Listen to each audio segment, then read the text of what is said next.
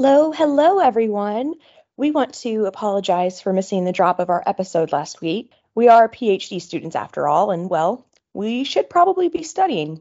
Nick is getting ready to defend his second year paper proposal, and I was actually in the hospital for a hot minute due to having two unexpected back to back surgeries. So we decided to take a break from the podcasting for a week, but no worries, we are back and ready to share our awesome interviews with you. This week, we spoke with Dr. Patrick Shulist. He, along with three co authors, recently had their paper titled, Can I Sell You Avocados and Talk to You About Contraception? Well, it depends which comes first anchor roles and asymmetric boundaries, accepted for publication at the Academy of Management Journal. Patrick was a lot of fun to talk to, and we think you are really going to like this episode. So buckle up and get ready. This is We Should Probably Be Studying.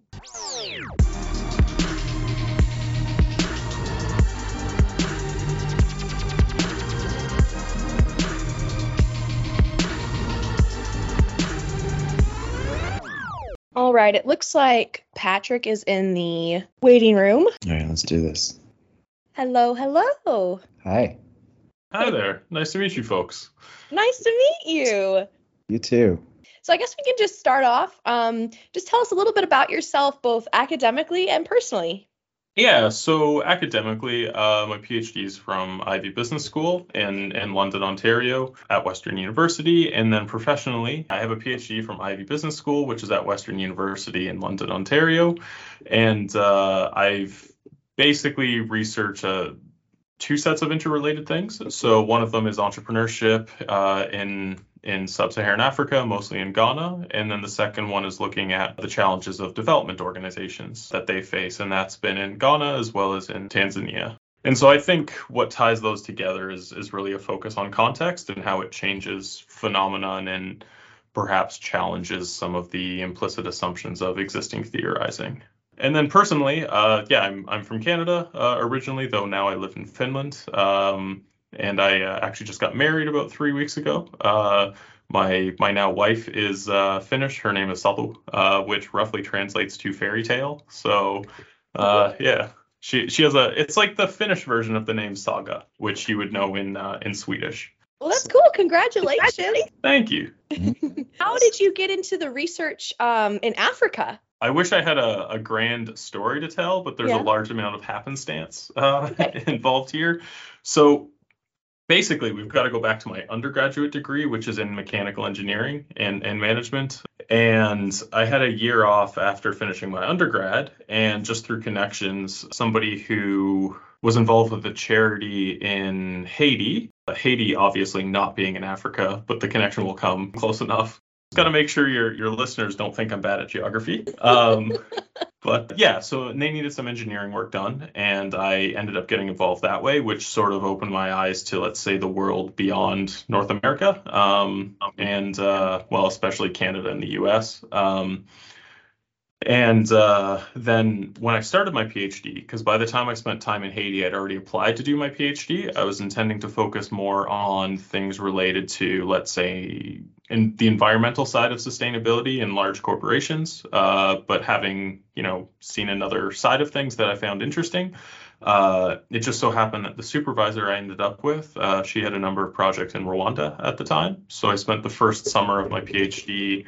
in Rwanda, and then the interest sort of uh, built from there. Mm-hmm. Neat. So, what was the driving force that actually initially caused you to pursue a PhD? I think it was largely two things. One of them very pragmatic, which I'll start with, and that was, you know, there's this momentum of when you're in the academic setting of just continuing in the academic setting, the path of least resistance, and that's a that's a very bad reason to pursue a PhD. But fortunately, there was the second part, which was, you know, curiosity and really wanting to be able to, let's say, focus on understanding a, a single thing or understanding a, a set of things quite deeply. And so, how did you start collaborating with your co authors on this paper?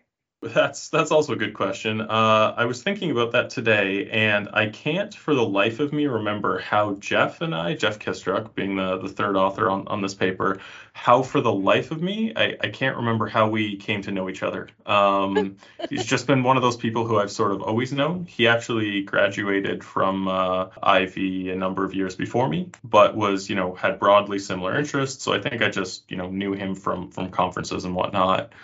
And so I eventually ended up doing a postdoc with him. Uh, he's at York University at Schulich. Uh, as part of that, there was a number of projects arranged Tanzania that were being put together. Um, the the focal one that we're going to talk about today being one of them, and Jeff had brought on Winnie as well as Miguel.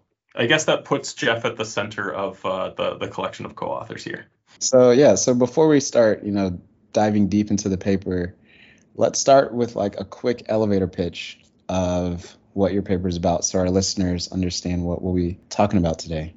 For sure. And that's uh, that's always a hard question. Um, you know, academics aren't known for being concise, but uh, I, I'd put it this way is you know, imagine that you know somebody who has two different roles. A role being, uh, you know, we'll, we'll use sort of a lay definition, a role just being something they do.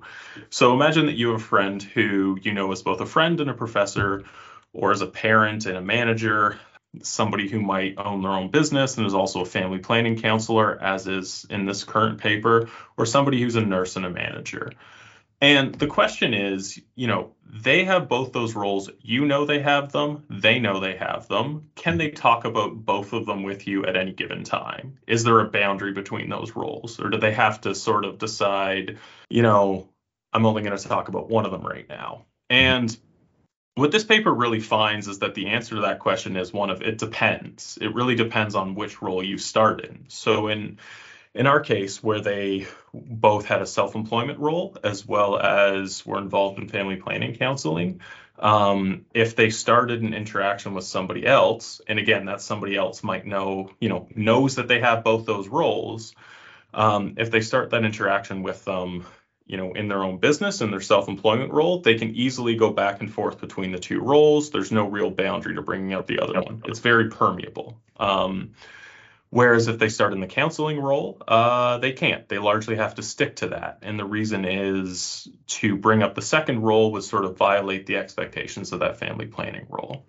And so we can get into some of the uh, reasons for that, but more or less what we found was that there's these weird and unexpected asymmetric boundaries uh, between the two roles. And that was not something we expected to see uh, heading in, but it was also quite interesting. Yeah how did this idea come about?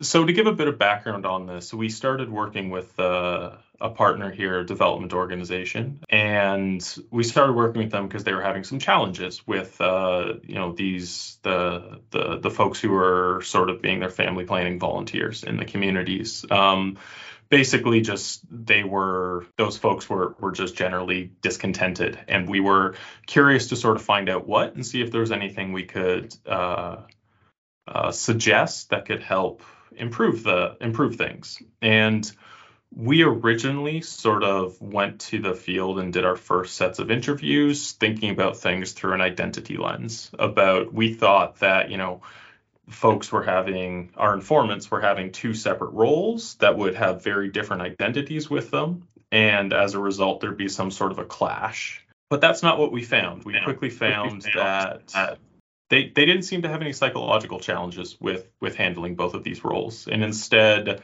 the challenge came more on, let's say, the relational side of they more so found that it was like, hey, I can't talk about this because I'll annoy the other person type thing, or I'll violate some type of expectations. And that eventually led us to the story about role theory um, that this paper is is is grounded in. There, there's also one one separate small little uh, caveat in here is that the the paper focuses on work community role pairings, which is also not something we expected to see going in. So that part sort of emerged through the uh, through the through the data. I think you did a really good job on pitching why this community and work pairing is so important to consider. And I thought you did a really good job at justifying why this context that you studied it in fits the role pair. But how did you go about selecting this particular setting and sample for the study? So, one of the things that guided this study was we originally partnered with a development organization and we wanted to look at something that they found to be a, a pressing challenge and that there also wasn't like a, a readily apparent, let's say, theoretically driven solution to. And that led us to focus on this challenge with the um, with the volunteers. The the focus on the work community role pairing was sort of just fundamental to to or, or foundationally embedded in the you know the nature of the phenomenon we were looking at. But of course, us referring to this as a work community role pairing wasn't something we did right off the bat. We actually the term I would use is we were getting pushed around by the literature quite a lot, where the literature tends to focus on work work role pairing. So things like you have multiple roles in the same organization, or work home, work family, a variety of terms are used, which I'm, I'm sure you know far better than I do, having done a, a rather extensive review. We, we struggled for a while because we couldn't really neatly map what we were seeing onto how the literature was explaining role pairings. And it wasn't until we sort of had that eureka moment of saying, maybe we should lean into this difference and sort of use it to problematize what we're looking at, that things became a lot easier for us. I think that that is where a big contribution comes from your paper is that you are looking at that community work role pairing because we don't see that.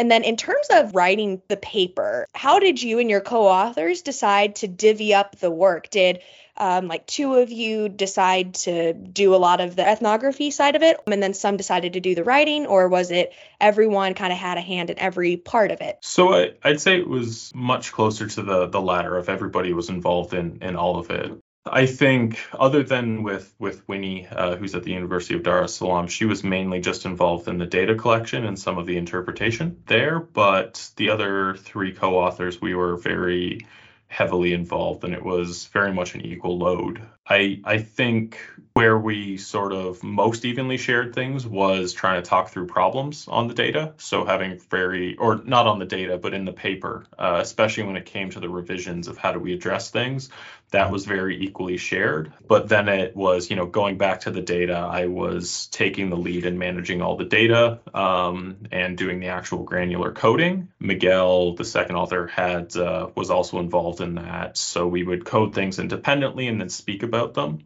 But I sort of had the lead for organizing that overall. And then uh, writing was also fairly fairly evenly shared, though a bit different perhaps between the sections. How was the review process? You know, was it smooth? Was it easy? You know, uh, simple comments from the reviewers, and you can just answer those with ease, or you know, were you butting heads with reviewers? Were there areas where you know you gave pushback to the yeah. reviewers? No, I I want this done my way. Like, how was that whole process?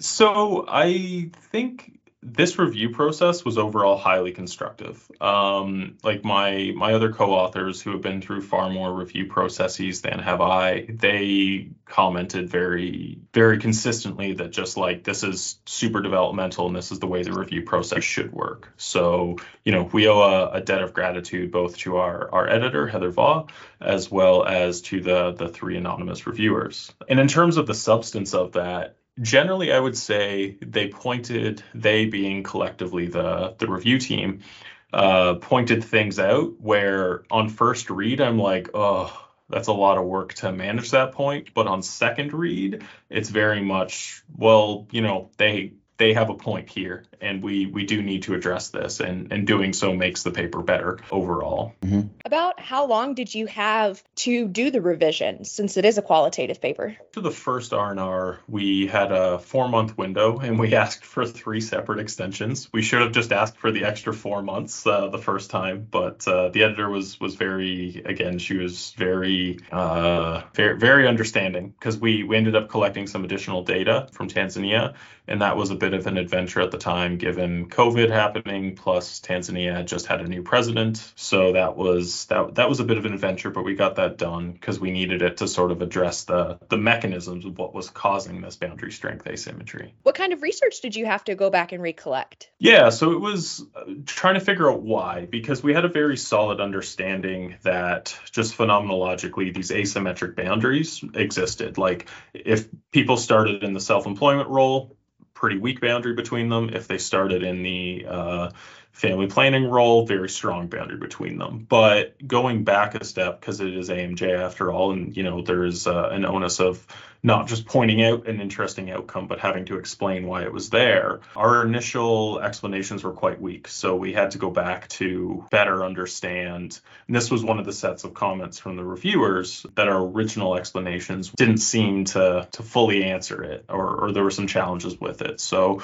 we went back and spoke with a number of our informants again to get better handle on that um, which ultimately led us to sort of differences in, in terms of three sets of expectations, three contrasts between those were ultimately causing it. Oh, neat. Yeah. So for PhD students or, you know, just researchers in general who want to do qualitative work, yeah. advice do you have for them? Yeah, that one's uh, that one's tough because I I think uh, you know the qualitative process is it's hard to even look back and say sort of where particular insights came from, um, but they eventually got there. I'd say there's two in general. So one is if something strikes you as interesting, it probably is. And if you sort of lack a way of explaining it, then there's probably something there.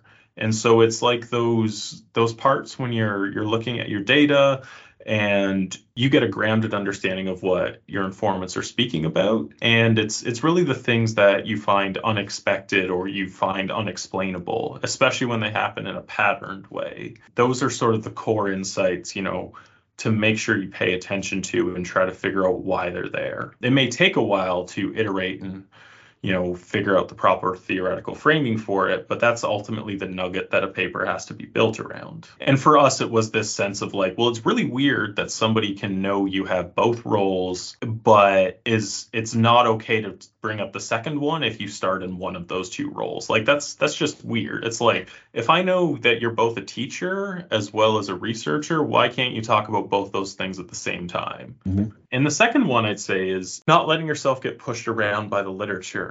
And this was one of the the biggest challenges I think I have of and perhaps it's because of my engineering background and wanting to categorize everything and see relationships between everything.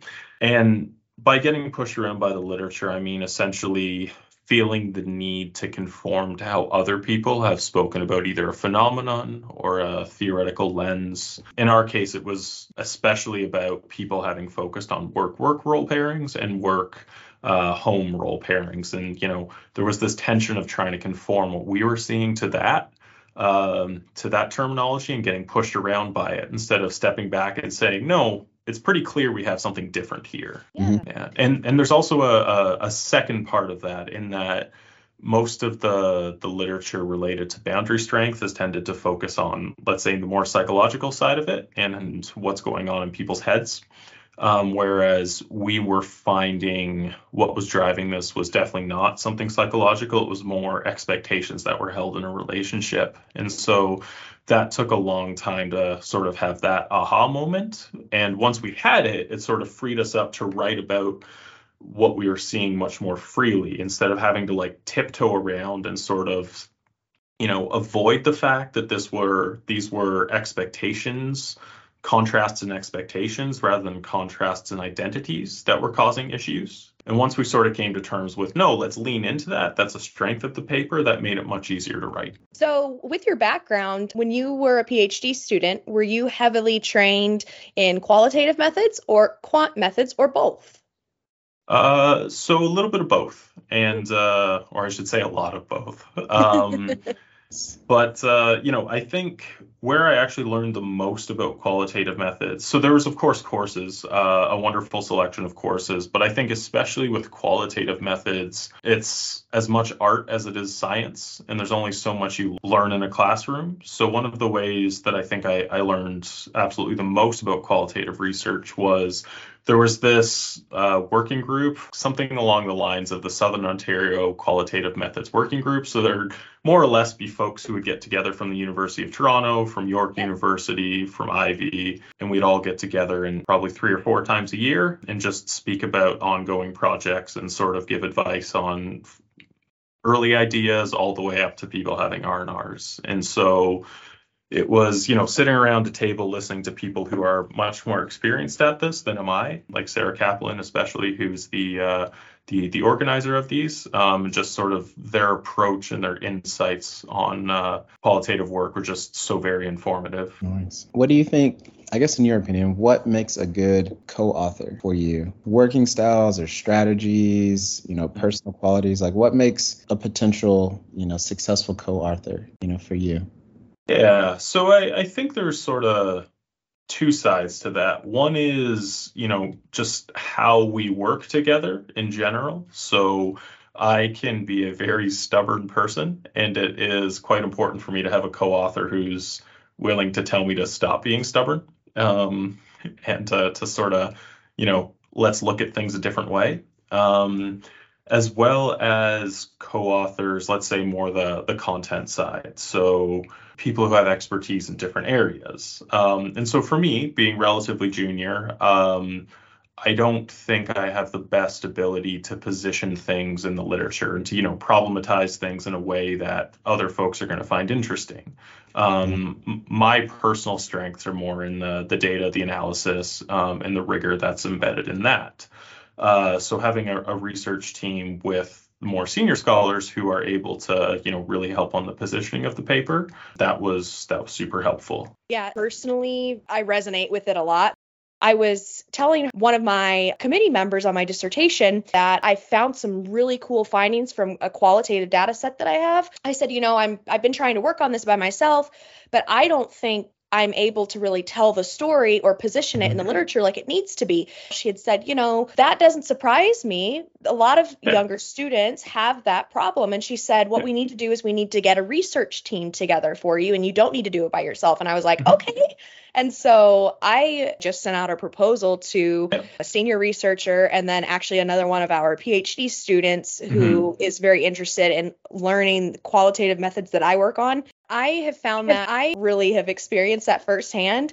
And I think it can really slow you down if you think like you need to do it by yourself. Cause there's always kind of that sure. drive as a young PhD student. You're like, I want to show that I can make a contribution myself. Like, sure. I can do this. But then you always have to think about, well, you really don't know as much as you would like. So yeah, you want to get it published, probably want to invite somebody on your team.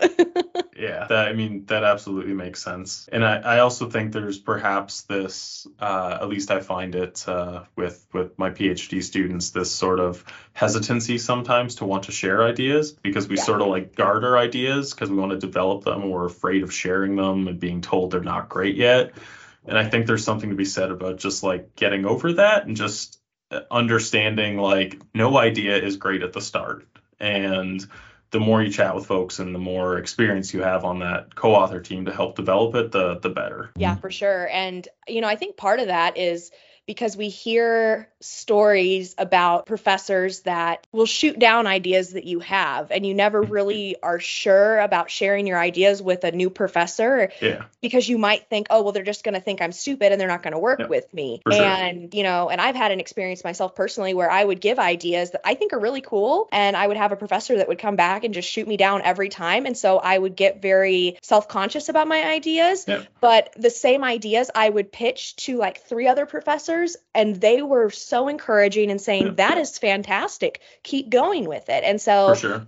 i think it's really a a mentor mentee pairing that can yeah. really make it beneficial or it can really be detrimental to wanting to share your ideas. Mm-hmm. Absolutely. So I'm really curious when you submitted the paper right off the bat, were you super confident and thinking, this is a great idea? We found something cool we might get an R&R here? Or were you like, like I don't know if we're going to get an R&R, but we're still going to try? Yeah, so uh, to be entirely honest, I think our bar for the submission at first, because, you know, AMJ, of course, has the acceptance rate it does, which is quite low.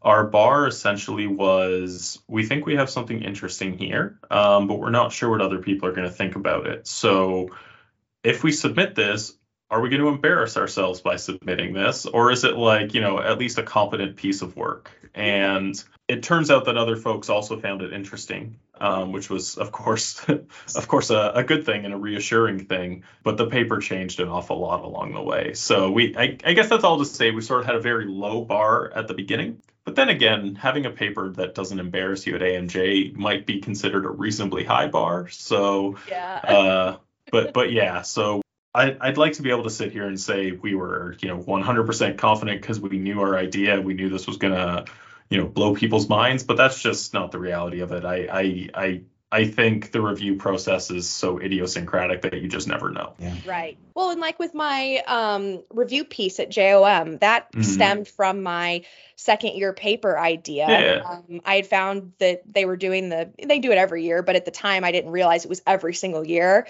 that they do the review issue. And I, yeah. I had said, you know, I think that this is missing in our literature and it would be very beneficial. And so mm-hmm. I was actually fairly confident when I submitted the proposal and I thought we mm-hmm. had a mm-hmm. really good research team put together for it. And so for me, I had a little bit of confidence and in back of my mind, I was like, well, they could always reject it. But in my own mind, I kind of thought, eh, it would benefit at least me to be able to do this. So maybe it would mm-hmm. benefit somebody else. And so from that, I kind of drew some confidence on it. Mm-hmm. Um, but it also was not empirical. It was a review issue. And I think that changes how confident you can or can't be. Um, yeah, that makes some sense. Yeah. About how long did it take from when you started collecting the data to when it ended up getting accepted? Do you remember? Yeah, so the first data collection for this would have been in uh, the summer of 2016. Mm-hmm. Um, and so then we collected three waves of data initially, up to and including the summer of 2017.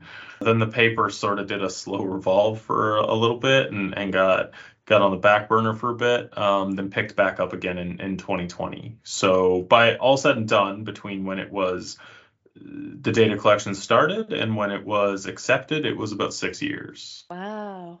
Yeah you mentioned that you know in the review process the idea changed you know dramatically. Like yeah.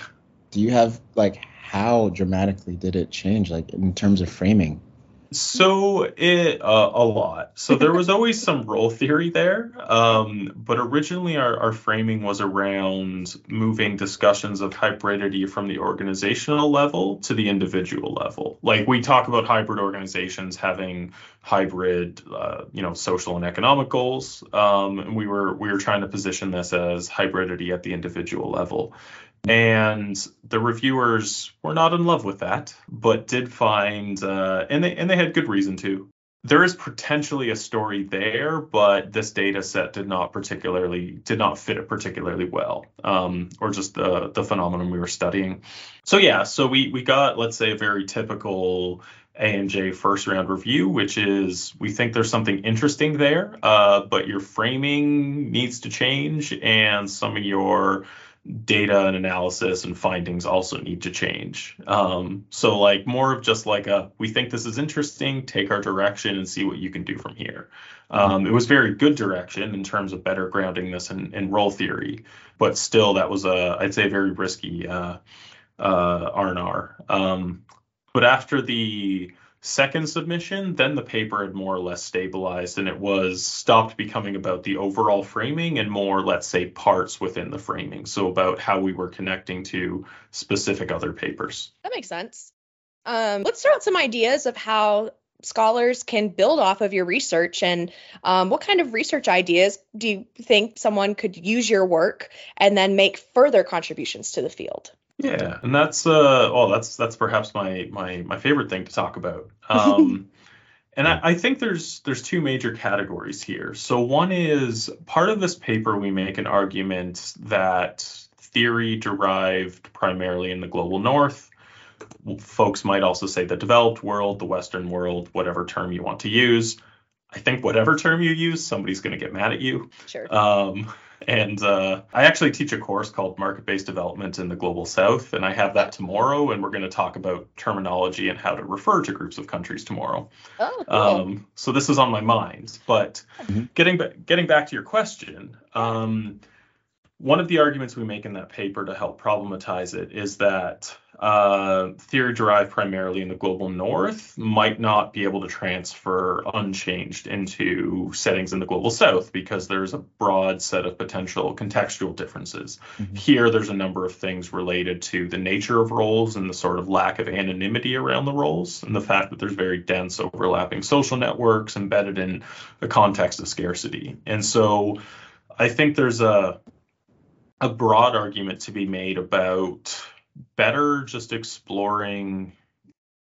organizational management and social phenomenon in the global south because there's a I, I think there's this often parochial uh, approach to things of saying like whatever happens in especially in the U.S. must be the way it works everywhere, and that's uh, not not true. I think the literature is moving past that, but there's a there's a, a lot of openings now um, to explore that. So that's that's sort of very open ended and is more of a, a context, a contextualizing theory sort of argument. The second part of this would relate more specifically to role theory. So I'd love to see, you know, everything from having some quantitative explorations of what we find. Um, you know, we can there there's ways that somebody could measure this and, and sort of test this and extend theory in that way, all the way to trying to see what happens in more complicated situations. Because here we had two roles. One of them was a sort of very simple role in many ways. The self-employment role was,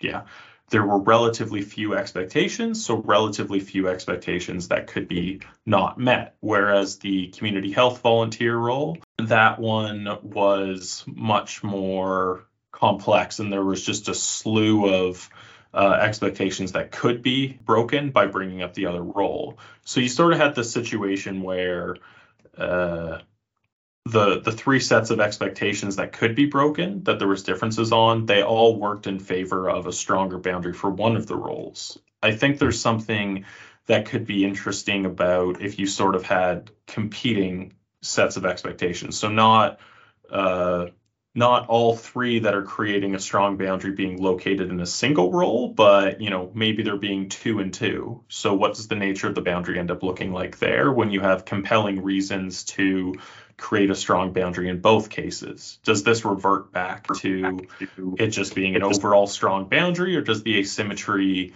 um, still get maintained? Yeah. Oh, neat. Um, what's something that you're working on right now that you're really excited about and you think is the most promising research that you're doing?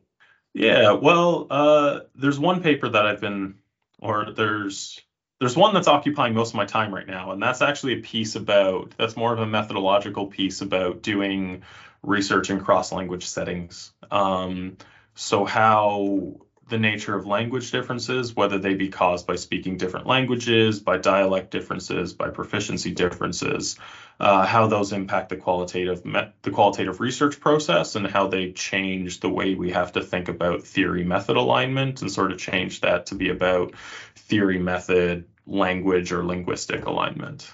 A question that I always like to ask, you know, for our non-academic listeners, you, this paper can be very uh, beneficial, you know, especially because a lot of people have to balance two roles. Um, you know, we as PhD students, we have two roles, you know, that have different expectations. So for our non-academic listeners, what takeaways can they infer from you know your work? That's a good question. Part of that depends on on who the the non-academic is. So if mm-hmm. i were speaking with let's say development organizations themselves so the organizations like health org um, the the pseudonym we use in the paper who sort of oversee and, and rely on community volunteers to do be the last mile connections to communities those organizations largely ignore the fact that people have other roles and they sort of ignore and don't understand the tensions that are created by that holding of multiple roles. There's this very myopic focus just on like, this is the stuff we engage with them with. We don't really understand the rest of it. So, one of the very simple things would be just stop ignoring that. Um, stop stop ignoring that and start trying to understand how you can perhaps reduce the the role contrasts between what you're trying to get people to do in terms of you know healthcare outreach and the roles they already hold. Because if you can reduce the contrast in those expectations you might end up with people who are better able to integrate these things throughout uh, you know all of their activities and that benefits the the individual much better yeah that that's probably the most direct uh, uh, way way of speaking about it and of course there's a way of speaking to people who hold multiple roles but uh, that's that's more complicated in a way. I don't think I have a short answer for for for how to how to think about that. Do you have any advice uh, for PhD students or newer scholars that are starting their uh, junior faculty years that you want to share about what you think helped really make you um, successful with publishing at AMJ in particular? Mm-hmm. Yeah, thanks for asking that question. Um, I can't say I'm going to be a wealth of great advice here, uh, but hopefully something that uh, will resonate with somebody. You know, by and large, from a qualitative standpoint, focus on getting quality data and paying attention to what you find is like interesting, unexpected in the data. Focus on that nugget there. So I had the benefit in my second year as a PhD student. Tima Bansal, who's at Ivey, was at the time one of the uh, associate editors at AMJ. And I remember that uh, one of the projects I had was I had to read through all of her decision letters and look at why papers had been rejected. Mm-hmm. And that was one of the the main reasons was just there was nothing interesting there, um, as well as this trying to trying to weave too many things into a story. So instead of focusing on that core nugget that's super interesting, people were trying to tell too broad of a story and it was getting confusing. And if the, you know, though that might be true to the data, it's going to ultimately confuse the uh, uh, confuse reviewers, confuse readers because they have a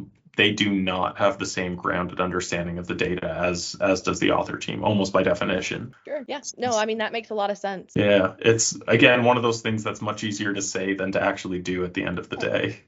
Yeah definitely. It seems like that was a really good opportunity to be able to read those decision letters and vicariously learn through other people like what you should and shouldn't be focusing on. Yeah that was uh it was really cool all right. Well, I think that was all the questions that I personally had. Nick, do you have any extras that you want to ask? No, I think I I got all of my questions with really great answers. Patrick, do you have anything you would like to drop in the episode and brag about for a minute? Oh, I don't think I have anything to brag about. Uh, I think I, I, would be briefly interested to learn what you folks are, are working on now. You know, I've spent uh, about 40 minutes now speaking about uh, speaking about a paper of mine. I'd, I'd, I'd, like to learn a little bit about your stuff. Um, whether or not that's quality to make it into your episode, that's up to you. But I'd be interested either way. Nick, you can totally go first. Okay, yeah, mine's very short. So I'm a second year PhD student. I study entrepreneurship. I published on a topic of what we can call uh, contentpreneurs. So those are entrepreneurs through content creation, you know, i.e., social media influencers. Oh, okay. So yeah, so I'm curious um, about everything there is to know about those who make money on the internet. How uh how's that being received by let's say some of the the faculty? Because that that that strikes me as potentially something that uh, you know the world of social media is there's definitely an age divide involved, and uh, I'm wondering if you've you've had any challenges with that because of that.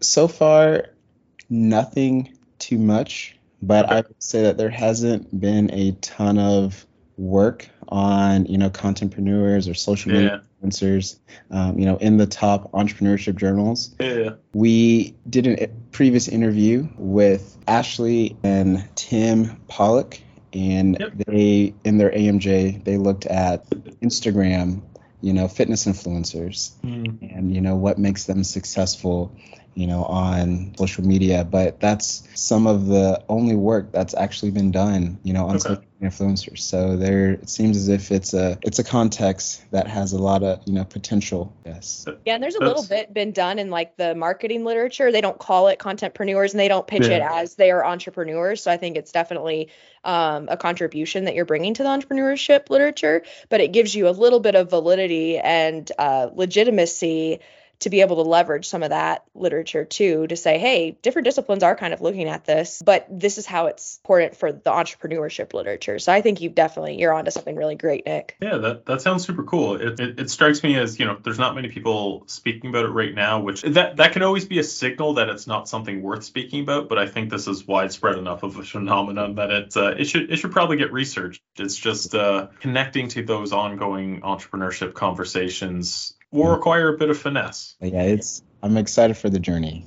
You know. Okay. So just don't get pushed around by the literature. Remember that you're looking at something different. Yeah, and I like to. Um, I have a little bit of a wide range of interests. Role theory being one of them. Yes, one of them is definitely role theory. Um, and I think that's actually how they all kind of connect together because they ultimately bubble down to roles at the end of mm-hmm. the day. But I know before I've gotten some feedback from other faculty at different universities when they ask me this question they're like oh don't say that. You need to say that you're one track. You've you're you do this one thing. And i'm like okay thank you. I appreciate it. But i mean i just wouldn't be genuine to myself and yeah. have a true conversation with somebody. So i just whatever. I, I don't really care. And uh, but i would say that um, a lot of it bubbles down to role theory research. And i really like looking at the dark side of socialization. So a lot of that includes like the dark triad um, dark personalities um, I would like to understand how people communicate with each other. And then, especially whenever you bring in that dark side element, and uh, one of the papers in my dissertation that I'm working on is about how one bad actor was able to um, gain the trust of everyone around him, even though time and time again he was proving not to be a trustworthy person. And I mean, he did a lot of damage. He was in, he was associated with like five different organizations. He was sexually abusing um, children. Oh, and wow. that is a grand challenge that needs to be addressed, the management does need to be looking at because ultimately we are um, an, a site for where these crimes occur. And if mm-hmm. we want to try to better our society and show that we don't have tolerance for this behavior, um, mm-hmm. organizations have to do their part. And part of that is we have to you know do the research and find out what they're actually doing to be successful so mm-hmm. that's one of the papers in my dissertation that i'm looking at so that's kind of stuff that i yeah that is that is some heavy stuff, but definitely some very important stuff as well. Yeah. I want to say thanks for for putting together the, the podcast and for inviting me on. Hopefully, uh, hopefully I managed to convey something useful here. If not, feel free to just delete the whole thing. It's oh. all good. but uh, well, yeah, don't worry, no, this, we'll be fine. We'll, we have yeah. some good ones. yes. Okay. This is, uh, but yeah, this is this is super interesting, and I I also just want to you know say your asking me to do this sort of opened up uh, your podcasts uh, to me. I hadn't come across them before. Uh, I, I, mean, you probably don't have the biggest Spotify following yet. Um, working on it.